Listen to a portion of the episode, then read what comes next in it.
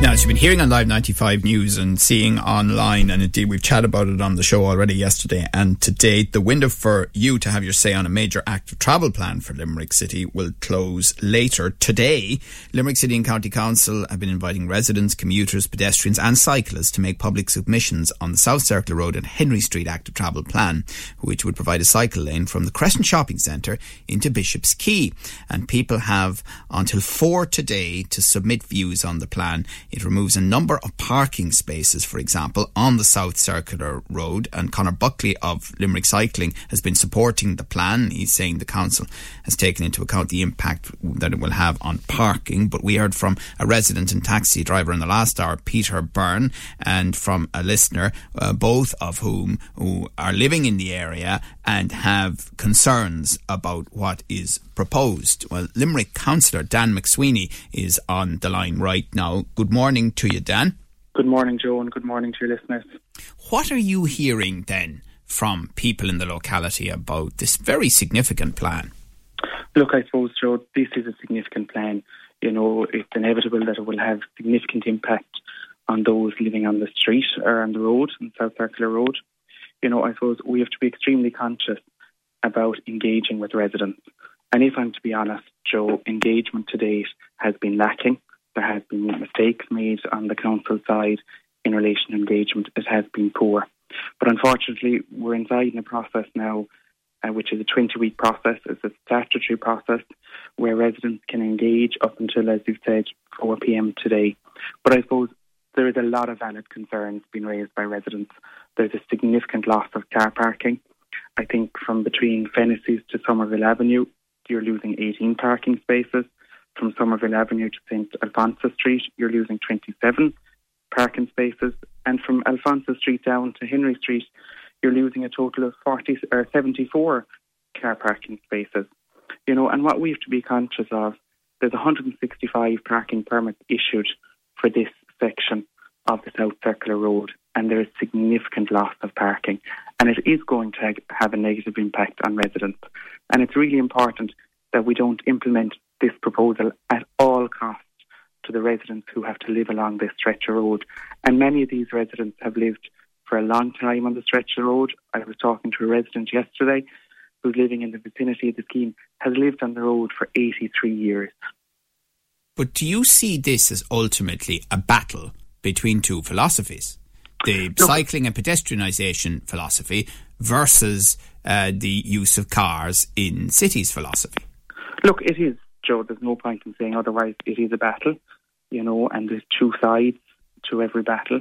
You know, it shouldn't be a battle. It should be about bringing people with us and bringing people with um, in relation to tra- active travel. But as I said, Joe, active travel cannot come at all costs to the residents you know, there's a lot of elderly people living on the stretcher road. I have family living on along the scheme, and they don't. Have, they barely have the ability to walk, let alone cycle. So we have to accommodate those people, and it cannot be at all costs. But again, as part of that philosophy, people point to you know other travel options, but they're public. For example, buses, and saying that if you clear enough space and you remove as many cars as possible from the environment, then there is another option for people if they don't want to cycle. There, there are other forms of public transport. There is, Joe, but you need reliable public transport. You need really reliable public transport. We don't have that at present. And you know, you take the South Circular Road scheme, if we say get the bus, those people have to go down onto the main Ballinacurra Road to access a bus mm. service. But of course, if you didn't have cars, and this has always been the argument, as you know as well, there'd be more space for bus lanes. They'd be more reliable. They'd be more frequent. They'd be more used, and you know it, it would be you know, a Shangri La of sorts. Yeah, look, that that's a society that we that people long for, and you know that is very very far away. So you know, other people don't have the luxuries that they can use public transport, that they can use, uh, that they can cycle, and I take in particular, Joe the South Circular Road at present is a main artery into our city. There's four and a half thousand cars travelling the South Circular Road every day. You know, there's people travelling from Adare, Patrick's Well, Raheen in the main South Circular Road. You prevent that. You're preventing access into the city. I'm not saying the current layout of it being used as a rat run is right, and it's not, I'm not saying it's working, but you know it is being used, and until alternative solutions are put in place, you know that is mm. going to continue. So, so I mean, do, do, you do you have you know uh, without getting into too much detail, do you have a suggestion for an alternative then? Well, look, Joe, from reading the submissions, there's an excess of 200 submissions.